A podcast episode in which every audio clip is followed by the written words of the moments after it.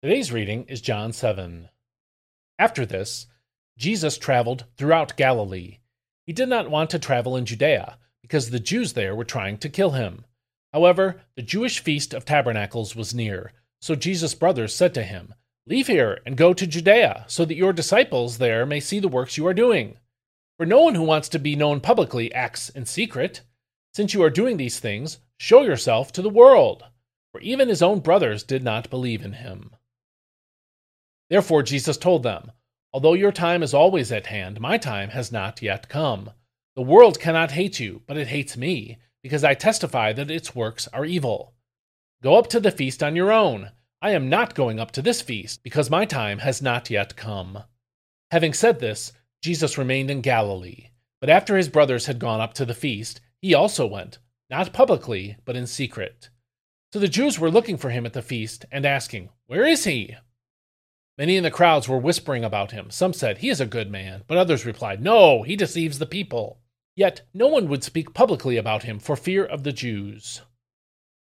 About halfway through the feast, Jesus went up to the temple courts and began to teach. The Jews were amazed and asked, How did this man attain such learning without having studied? My teaching is not my own, Jesus replied. It comes from him who sent me. If anyone desires to do his will, he will know whether my teaching is from God or whether I speak on my own. He who speaks on his own authority seeks his own glory, but he who seeks the glory of the one who sent him is a man of truth. In him there is no falsehood. Has not Moses given you the law? Yet not one of you keeps it. Why are you trying to kill me? You have a demon, the crowd replied. Who is trying to kill you? Jesus answered them, I did one miracle, and you are all amazed. But because Moses gave you circumcision, you circumcise a boy on the Sabbath. Not that it is from Moses, but from the patriarchs. If a boy can be circumcised on the Sabbath, so that the law of Moses will not be broken, why are you angry with me for making the whole man well on the Sabbath? Stop judging by outward appearances, and start judging justly. Then some of the people of Jerusalem began to say, Isn't this the man they are trying to kill? Yet here he is, speaking publicly and they are not saying anything to him. Have the rulers truly recognized that this is the Christ? But we know where this man is from. When the Christ comes, no one will know where he is from. Then Jesus, still teaching in the temple courts, cried out, You know me, and you know where I am from. I have not come of my own accord, but he who sent me is true. You do not know him, but I know him, because I am from him, and he sent me. So they tried to seize him but no one laid a hand on him because his hour had not yet come. Many in the crowd, however, believed in him and said, When the Christ comes, will he perform more signs than this man? When the Pharisees heard the crowd whispering these things about Jesus, they and the chief priests sent officers to arrest him.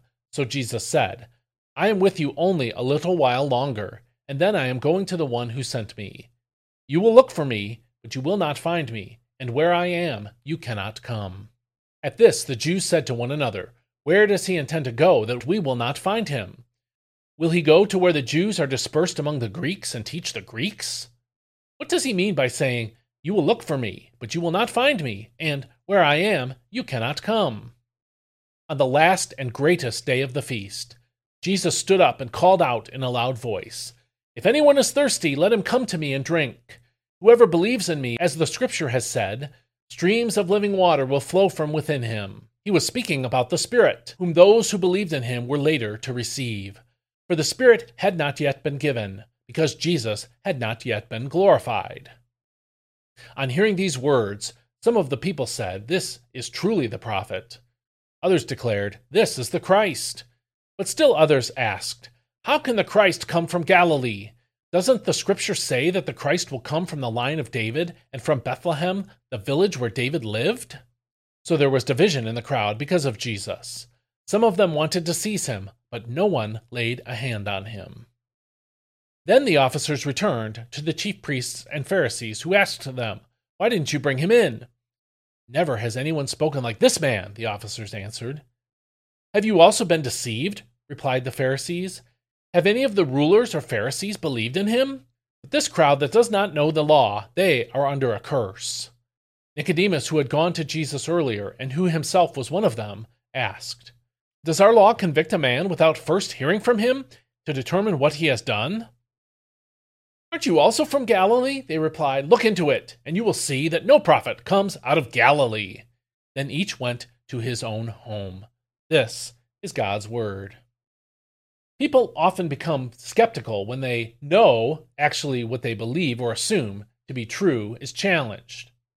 You and I have assumptions that may seem true to us and may seem to have served us well throughout our lives.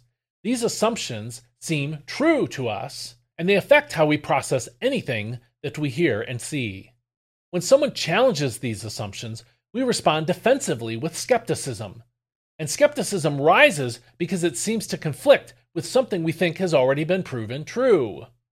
The more important the principles are to you, the more skeptical and defensive you get when they are challenged. John 7 shows us this over and over again. Jesus' brothers are skeptical about him in verses 1 through 9. The common people tended to be more open to Jesus, as we see in verse 12 and verses 40 through 41. But many of them had suspicions about him too, as we see in verse 12, verse 15, verses 25 through 27, and verses 42 through 44. The religious leaders were very threatened by Jesus and by his teaching, so they were looking for him according to verse 11, and were desperately trying to discredit him, according to verse 20, and silence him, according to verses 19 and 20, and verses 30 through 32. What was Jesus' answer to all of this skepticism? His answer was this Anyone who chooses to do the will of God will find out whether my teaching comes from God or whether I speak on my own. That's verse 17 in the NIV. In other words, the skepticism of the people indicated an unbelief in God. Those who were seeking God genuinely, eagerly trying to know Him and serve Him, would instantly recognize Jesus and believe in Him. But to eagerly seek after God requires His grace. He must lift the blindness of unbelief from one's eyes in order to see the light of God's glory in Christ.